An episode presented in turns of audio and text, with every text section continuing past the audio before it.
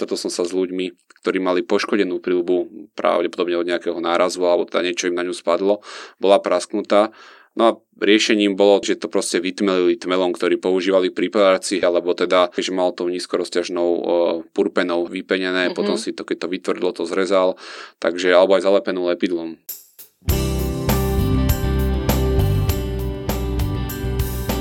Bezpečný deň, milí poslucháči, vítajte v BOZP pod lupou v podcaste, kde s úsmevom na tvári odhaľujeme nebezpečné situácie v pracovnom prostredí a vydávame sa na dobrodružnú cestu za poznátkami o bezpečnosti a ochrane zdravia pri práci.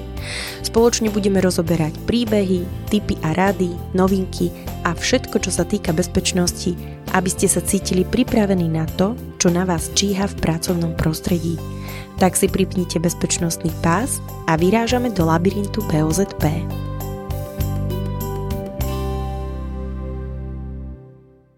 Dobrý deň, milí poslucháči. Vítajte v ďalšej epizóde podcastu BOZP pod lupou od spoločnosti OXAS.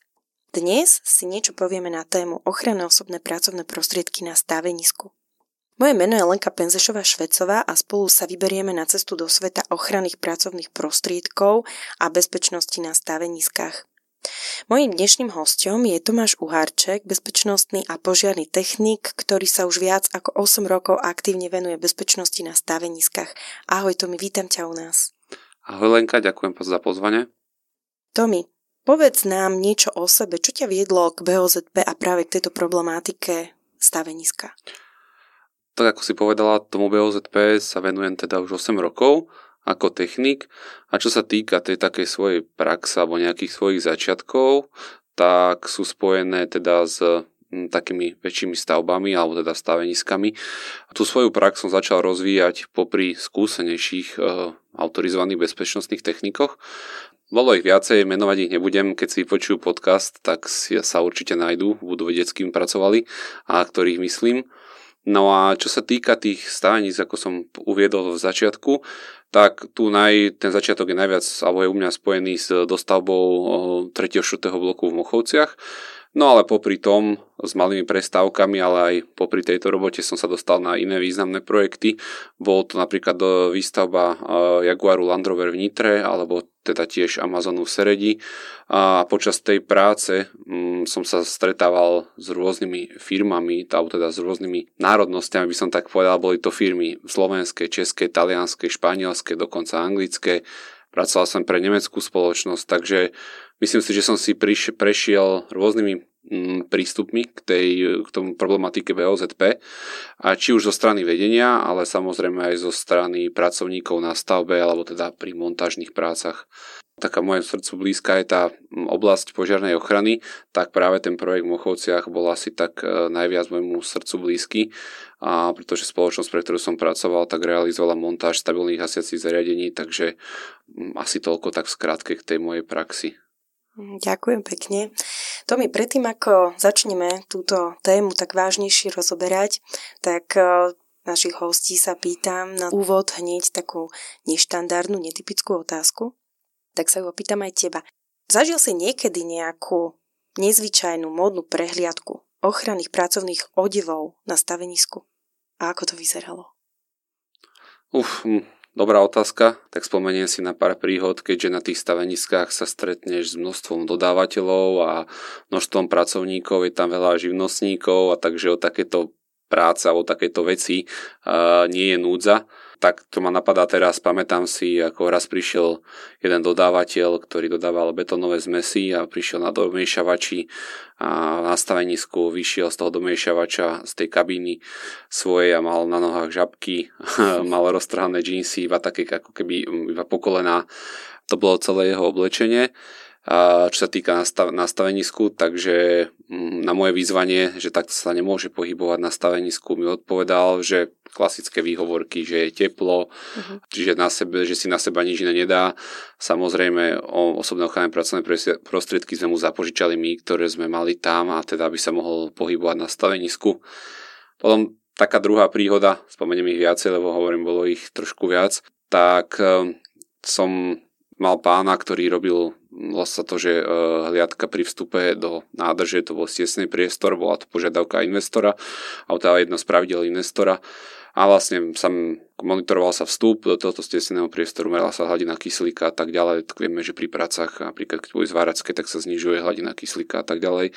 Takže v podstate toto bola jeho úloha. No a keď som prišiel, tak na na, na to svojom pracovisku mal na očiach osobný ochranný pracovný prostriedok, teda okuliare, čo teda nie je nič zvláštne, ale keď som prišiel bližšie, tak som videl, že pán mal na tých okuliaroch nakreslené centrofixkou, ako keby otvorené oči krásne s myhalnicami, takže a bol samozrejme trošku podrimkával, takže bolo to také úsmevné.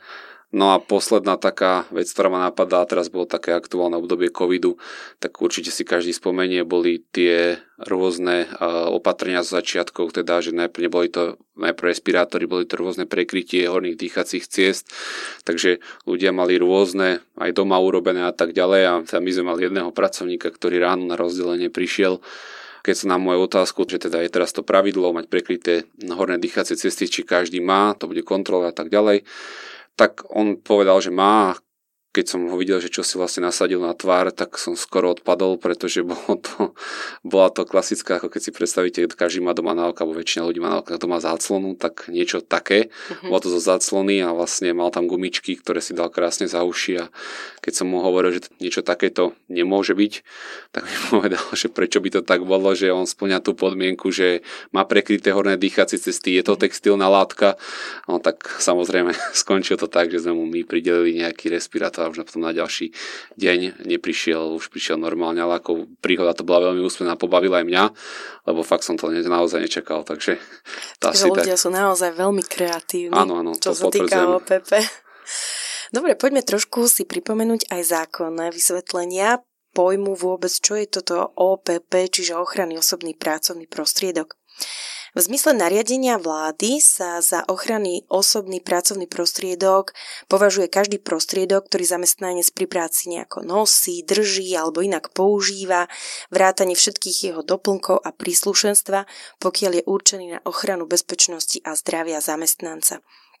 Tomi, ty ako odborník z praxe, Povedz nám, aké OPP sú najdôležitejšie práve v stavebníctve, respektíve všeobecne aj na stavbách a na čo sa pri ich výbere nesmie zabúdať. Mm, určite záleží na tom, aké stavebné práce napríklad ideš vykonávať a samozrejme od e, toho, aké rizika ti vyplývajú z daných prác. Medzi tie základné osobné ochranné pracovné prostriedky na stavenisku patria určite ochranná obu, pracovný odev, bezpečnostná prílba, ochranné okuliare, štít, ale hovorím, záleží v závislosti od tom, aké práce ideš teda vykonávať, prípadne ochranné rukavice. No a potom samozrejme máme tam podľa tých prác napríklad pracuješ vo výške, tak máš tam bezpečnostný postroj a rôzne záchytné systémy a tak ďalej. Takže to sú tieto veci. No ale ako som povedal, tie osobné ochranné pracovné prostriedky vyplývajú hlavne z analýzy rizík a teda tá by mala byť kvalitne a odborne spracovaná a na jej základe sa pridelujú potom osobné ochranné pracovné mm-hmm. prostriedky. A ak by ochranné pracovné oblečenie mohlo rozprávať, aké by malo najzaujímavejšie historky o svojich dobrodružstvách na stavbe? No za mňa určite je to ochranná prilba, pretože veľa ľudí ju nepoužíva, nechce používať, počúvate rôzne výhovorky o tom, ako im prekáže, aká je nepohodlná, ako sa potí hlava pod ňou v lete a podobne. Ale osobne ja sám za seba môžem povedať, že sa mi stalo, že pri kontrole mnohokrát som zazvonil, poviem to tak slangovo, mm-hmm. zazvonil som príľubou o lešenie alebo nejakú konštrukciu, no a Môžem povedať, že nič príjemné to nebolo, keď si človek predstaví, že keby sa mi to stalo bez tej prilby, ten náraz by teda určite mnohokrát neskončil len tým, že by som mal nejakú mrču na hlave, ale bolo by to určite niečo horšie. Takže za mňa určite tá prilba. Samozrejme, často sa stretávam s nesprávnym používaním ochrannej prilby možno si niekto povie, že ako sa to dá a tak ďalej, ale mm, dá sa to. Videl som rôzne variácie. Niekto nosí prílbu šikmo do strany, niekto ho nosí šiltom dozadu. Máš na prílbe mm, pripevnené rôzne, povedzme, prídavné prvky.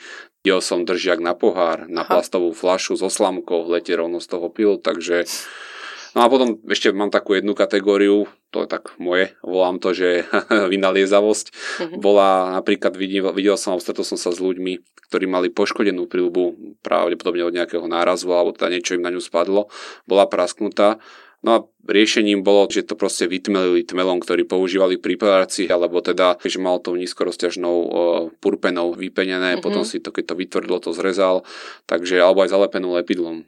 Alebo keď si spomínam takú najpríhodu, bolo tak, pamätám si, že keď mal som jedného pracovníka, a, ktorý používal tú príľubu na, na, miesto toho, aby ju mal na hlave, tak si ju používal ako na skrutky a podložky, ktoré teda montoval na montáži a povedal, že proste má to podľa neho lepšie využitie ako to, že to má na hlave, takže... Čiže ako vedierko. Ako hej? vedierko, hej, niečo také, hej.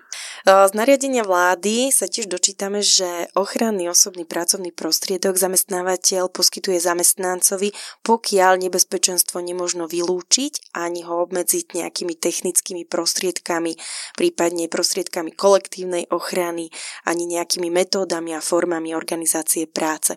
Máš ty skúsenosť so situáciou, keď OPP, čiže ten ochranný pracovný prostriedok, naozaj zachránil zdravie, respektíve život zamestnancovi pri prácach.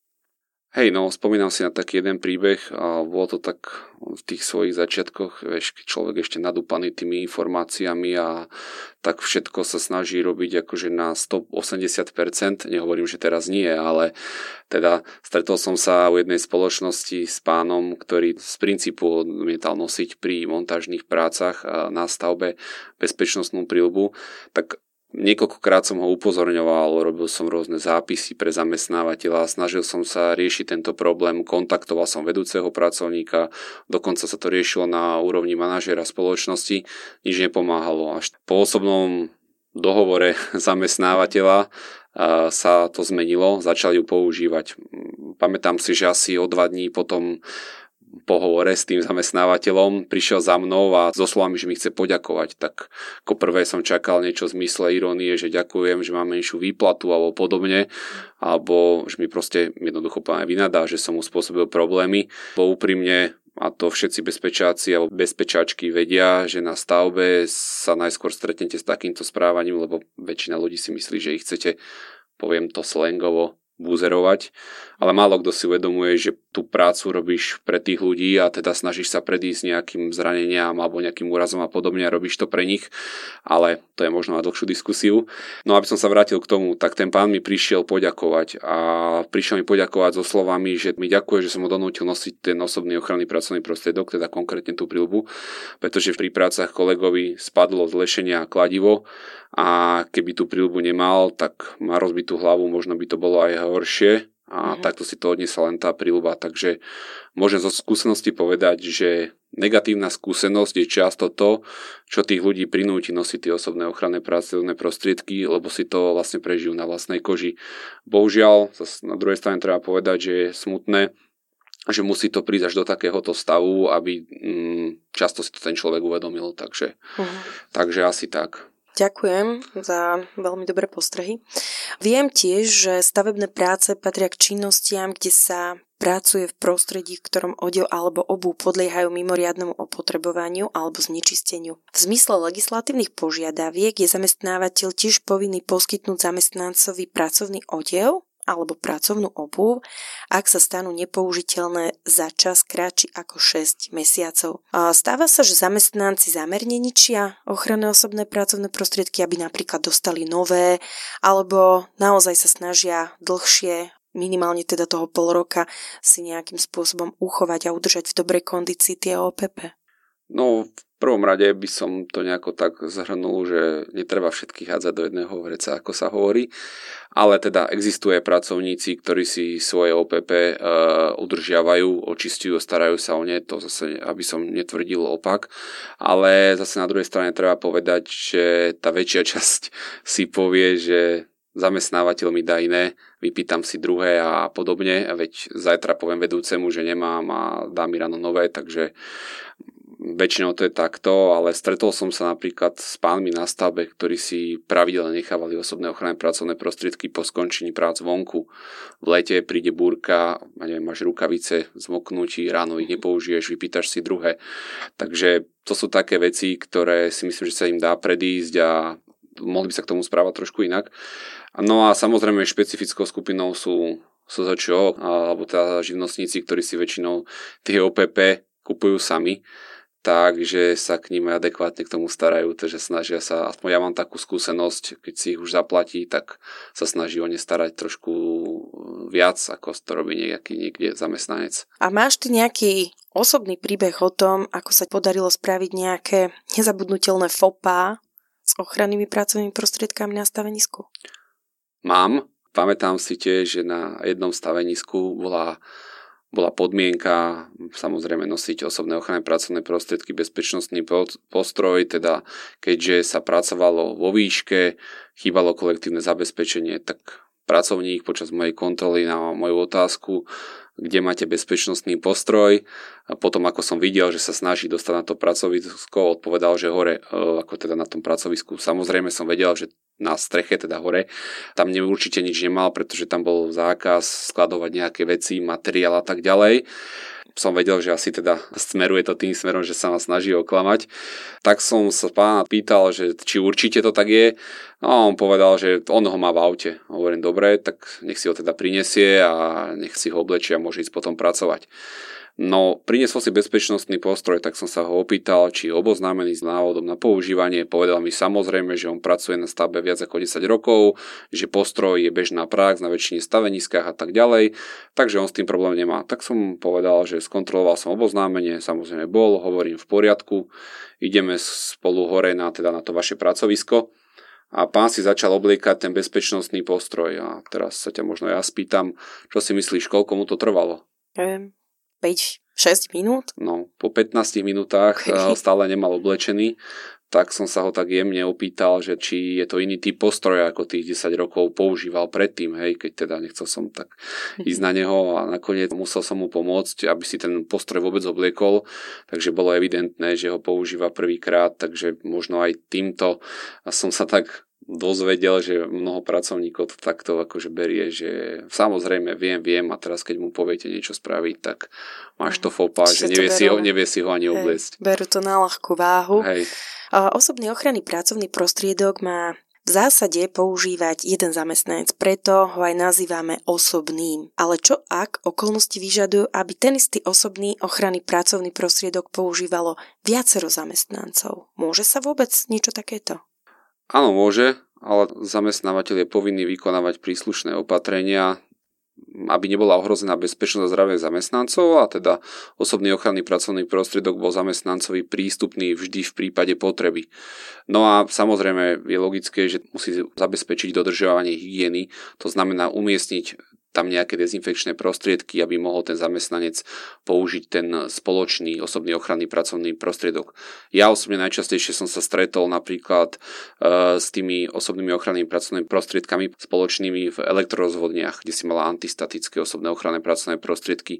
Napríklad v čističkách odpadových vôd tam bol spoločný chemický odev alebo teda ochranný mhm. štít a teda po väčšine môžem povedať, že bola tam zabezpečená aj tá dezinfekcia, aby teda v prípade, že to niekto použije, mal tam aj túto možnosť možnosť to vydezinfikovať. Super.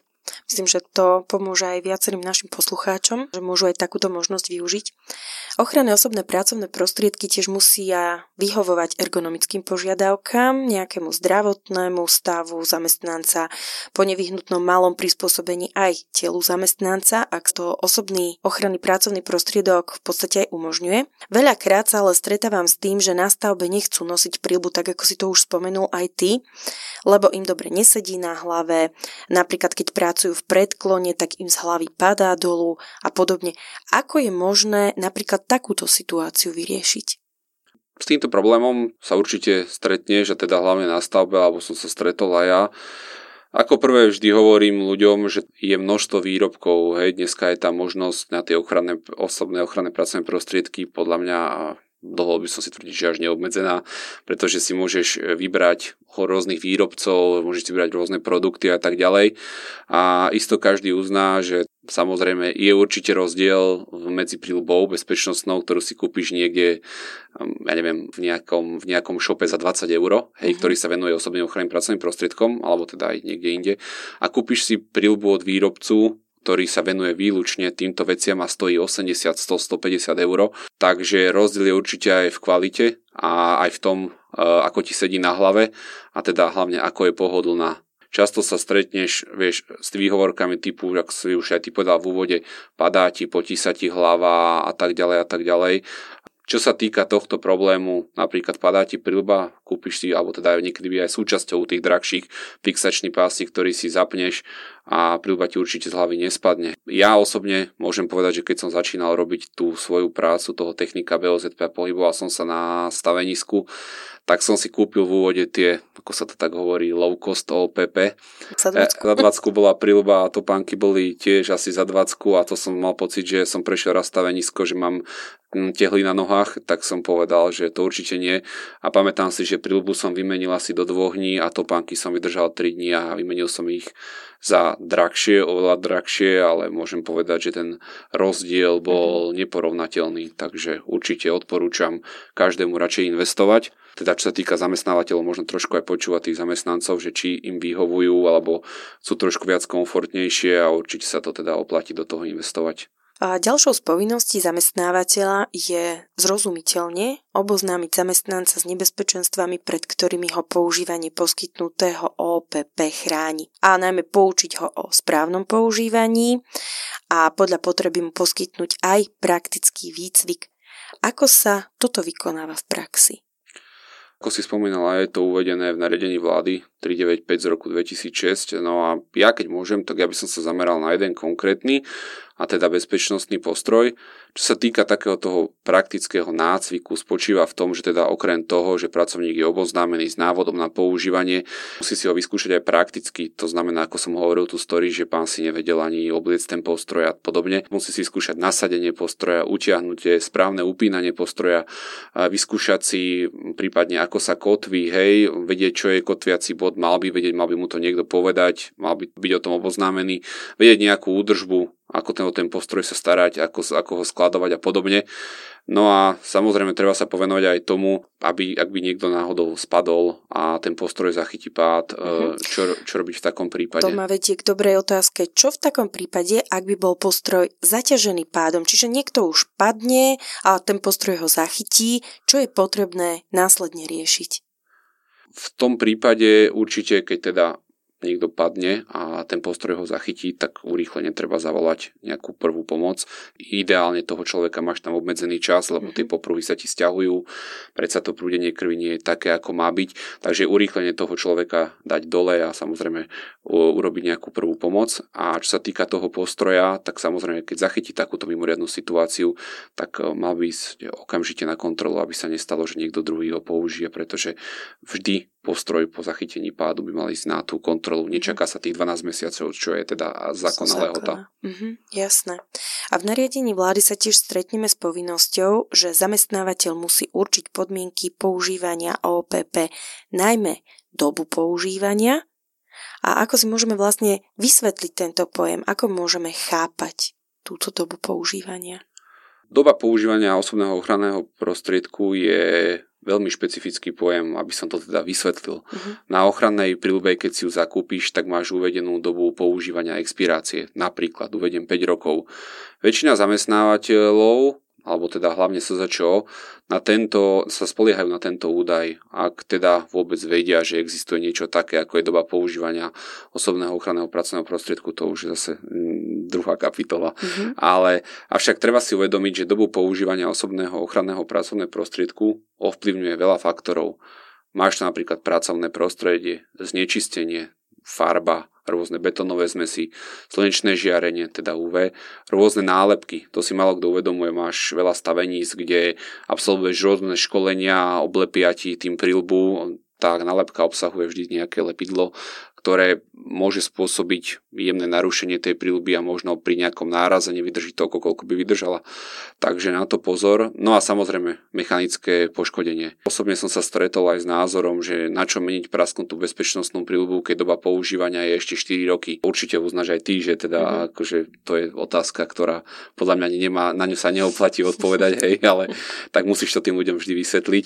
No a samozrejme všetky poškodené osobné ochranné pracovné prostriedky treba vymeniť informovať vedúceho pracovníka, zamestnávateľa o teda pridelenie nových tomu zamestnancovi, hej, konkrétnemu. Čo sa týka potom doby používania počas trvania nebezpečenstva, tak podmienky používania osobného ochranného pracovného prostriedku určuje zamestnávateľ na základe analýzy rizik. To znamená, že ak mi z analýzy rizik vyplynie, že konkrétne, pre konkrétne činnosti e, mám nejaké riziko, a ako opatrenie použijem nejaký osobný ochranný pracovný prostriedok, tak musí zamestnanec tento osobný ochranný pracovný prostriedok používať po celý čas trvania nebezpečenstva, to znamená teda výkonu danej činnosti. Používať osobné ochranné pracovné prostriedky je zamestnanec povinný určeným spôsobom na určené účely a samozrejme v súlade s pokynmi na používanie. Uvediem príklad. Ak, ma, ak nám z analýzy rizik vyplynie, že pri montážnych prácach je riziko pádu materiálu, náradia, hrozí poranenie hlavy, ako opatrenie použijem pridelenie osobného ochranného pracovného prostriedku, teda konkrétne bezpečnostnej príľuby, ktorú je zamestnanec povinný používať po celý čas výkonu danej činnosti. Samozrejme potom sú aj iné ďalšie opatrenia, ale toto je niečo ako základ, ktorý by som určite začal. Mhm. Čiže ak to správne chápem, tieto dva termíny sa často zamieňajú alebo splietajú dokopy a v podstate sa jedná o dobu expirácie, čiže doba použiteľnosti a doba používania, čiže čas, keď na mňa pôsobí nejaké nebezpečenstvo. Hej? Áno. A čo v prípade, ak zamestnávateľ nakúpi do rezervy ochranné osobné pracovné prostriedky, má ich pekne zabalené, uskladnené, neotvorené, ale zotrvajú napríklad v tých skladových priestoroch nejakých 5-6 rokov. Môže ich potom následne otvoriť, lebo však v podstate nič im nie je. No tu si treba uvedomiť to, že počas toho, ako ich ty skladuješ, tak čas nezastaví, že tomu materiálu plyne nejaký čas a teda môže, môže sa jednať o prestarnutý materiál, môžeš mať niekde, keď ho máš poskladané, máš niekde prehnuté spoje, oslabí sa ten materiál. Takže tu by som bol veľmi opatrný a radšej by som používal tie osobné ochranné pracovné prostriedky, ktoré sú nové a nespliehal sa na takéto, ktoré máš 5-6 rokov odložené niekde v sklade. Super. To my blížime sa pomaly k záveru tejto pre mňa a myslím, že pre mnohých veľmi zaujímavej problematiky. Verím, že v budúcnosti sa ešte povenujeme v našom podcaste ochranným pracovným prostriedkom, ale môžeš pre našich poslucháčov zhrnúť nejaké tipy a rády ohľadne ochranných pracovných prostriedkov pre zamestnávateľov aj pre zamestnancov. No tak teda to rozdelím aj pre zamestnancov, aj pre zamestnávateľov a poviem to tak heslovite. Určite treba dávať pozor na dodržiavanie pokynov, treba správnu voľbu osobného ochranného pracovného prostriedku, kontrolu stavu tých osobných ochranných pracovných prostriedkov, či ich zamestnanci správne nosia, či nevynechávajú nejaký osobný ochranný pracovný prostriedok, keď máš určené nejaké, pri nejakej práce máš mať tri, či nemajú len jeden alebo podobne. Či udržiavajú osobné ochranné pracovné prostriedky v čistote, absolvovať nejaké školenie, oboznámenie, ako ich správne nosiť. Potom určite mm, treba k týmto osobným ochranným pracovným prostriedkom pri pristupovať s nejakou zodpovednosťou a kontrolovať, niekde si ich uskladniť, dávať na ne pozor a tak ďalej. To boli tie rady pre e, zamestnancov. No a teraz pre zamestnávateľa určite poskytovať správne osobné ochranné pracovné prostriedky, robiť pravidelné školenia alebo osvetu medzi tými zamestnancami, aby teda vedeli, prečo ich používajú, prečo ich majú používať. Potom vsadiť na tú kvalitu osobných ochranných pracovných prostriedkov, ako sme sa bavili o tej ergonomii, či sú im není napríklad tie topánky ťažké, hej, a podobne, či im tá príľuba dobre sedí na hlavách a podobne. Potom pravidelná údržba, dostupnosť osobných ochranných pracovných prostriedkov, aby ich mali všetci a dostupné. Pozbudzujte na zodpovednosť. Veľmi často sa stretneš s tým, že zamestnávateľ aj prideluje tie osobné ochranné pracovné prostriedky, ale ľudia sú není ochotní, není sú zodpovední ich nosiť, takže možno ich nejako motivovať. Monitorovanie a revízie, pravidelné osobné ochranný pracovný prostriedok, teda ten postroj, mal by mať nejaké pravidelné revízie, nezabúdať na to, kontrolovať, držovať tie zákonné lehoty. No, aktualizovať e, postupy pri prácach. Možno dneska si povieš, že stačí mi pri tom stroji iba niečo, potom prehodnotíš ten postup a povieš, že hm, dal by som mu tam ešte napríklad ochranný štít pre istotu, hej, že teda spravíš niečo nad pre tú bezpečnosť toho pracovníka, takže určite to. Zapojte sa do komunikácie, treba počúvať tých ľudí, čo potrebujú, čo požadujú. A nielen nad tým hodiť rukou a proste povedať, že to je pre mňa investícia, ale ja vždy hovorím, že keď si predstavíte niekoho, kto ho zaučíte, investujete do neho čas a peniaze a potom vám zostane chorý alebo sa mu niečo stane a budete zaučať niekoho druhého, tak určite každý manažér povie, že keď si to spočíta a predstaví, tak povie, že to je oveľa nákladnejšie ako nejaký osobný ochranný pracovný prostriedok prideliť tomu zamestnancovi možno navyše. No a zodpovednosť za dodávateľov, teda máš nejakú stavbu, robíš nejaké práce, to už je jedno dodávateľským spôsobom, tak aj medzi nimi by mala ísť nejaká osveta, aké OPP by mali na tom tvojom pracovisku alebo na tej tvojej stavbe dodržiavať a snažiť sa to medzi nich tak nejako implementovať, aby mali aj oni nejakú tú zodpovednosť za osvetu, za to používanie tých osobných ochranných pracovných prostriedkov. Takže asi takto nejako by som to zhrnul. Ďakujeme, Tomi, za skvelé zhrnutie, za tipy a rady, ktoré určite pomôžu mnohým, ktorí nás počúvajú a pracujú na staveniskách alebo sú možno aj bezpečnostnými technikmi na stavbách. Ešte raz ti veľmi pekne ďakujem za tvoje bohaté skúsenosti s ochrannými pracovnými prostriedkami na stavenisku. Mojím hostom bol Tomáš Uharček, Ďakujem Lenka za pozvanie. A na záver by som poďakovala aj všetkým vám, ktorí ste sa dnes pridali k nám v našej podcastovej epizóde na tému OPP na stavenisku. Ak ste si z dnešnej epizódy odniesli nejaké nové poznatky, inšpiráciu alebo jednoducho chvíle zábavy, považujeme to za úspech. Nezabudnite sa prihlásiť k odberu nášho podcastu a zdieľať ho so svojimi priateľmi a kolegami, ktorí by mohli mať záujem o naše témy. Ak máte napríklad nejaké otázky, komentáre alebo nám chcete poslať svoje nápady na budúce epizódy, určite nás neváhajte kontaktovať. Prajeme vám bezpečný a úspešný deň. Dovidenia, ďakujem.